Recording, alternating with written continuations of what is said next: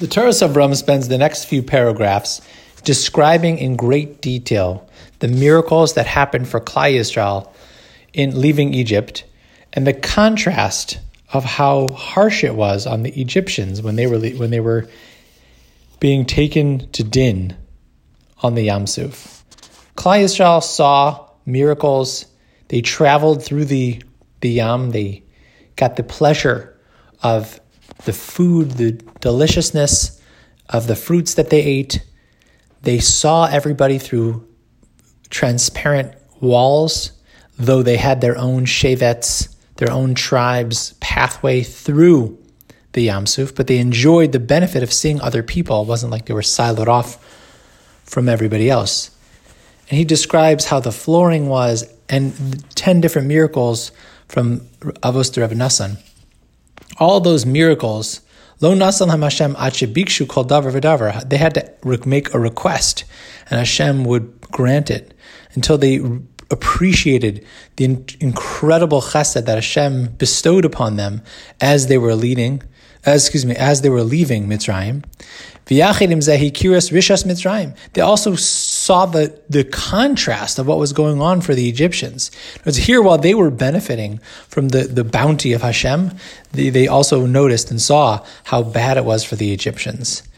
Now, keep in mind, Klal Yisrael, though they were in the Memtes Shari Tuma and they were in the worst spot spiritually, they were also Hashem knew from the very beginning, this is back when Moshe initially was being appointed to be the leader of Klal Yisrael.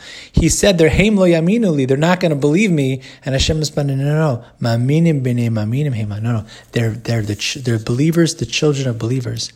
Hashem saw in the hearts of Klal Yisrael from that point, very early on, in the worst spiritual spot that they could, that they were in, their eventual coming out of Egypt and the greatness that would be Klal Yisrael, the greatness that was Klal Yisrael, and the greatness that would come to fruition for Klal Yisrael. And on the other side, so and on the other side, the Egyptians. Now, kasher ro Yisrael emes, when Klal Yisrael saw it all, when they saw emes hagdola hazu, when they saw it all come to fruition, az hikiru es miras erach apayim kadosh baruch hu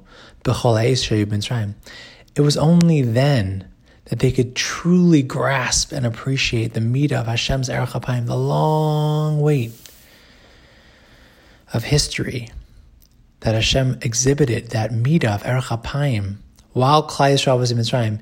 Hakara shaisa nimnes mehem terem azu. It would have been impossible for them to truly appreciate Hashem's Erech until this all came to fruition. Avakash Baruch Shera gam az ki hema maminim b'nei maminim v'amitzrim gam rak nechashim hema. But Hashem himself, from the earliest stages, when he appointed Moshe, he knew that they were maminim b'nei maminim, and he knew that the Egyptians, even the best of them, were nechashim, were were were, were wanted to kill Klal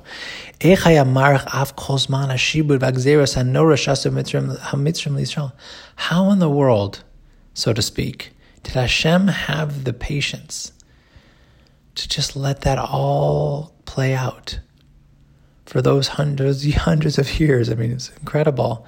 The meat of Erech Apayim exhibited by the Ribono Shel Olam, knowing the reality, knowing that Klal Yisrael are maminim b'nei maminim, and knowing that the Mitzrim are nechashim.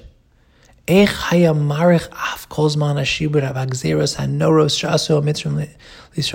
did Hashem have such a long stamina of patience to allow all that to go on for such a long time for Mitzrim to for those Mitzrim, the Nechashim, the best of which are Nechashim, to to to to treat Klal Yisrael that way?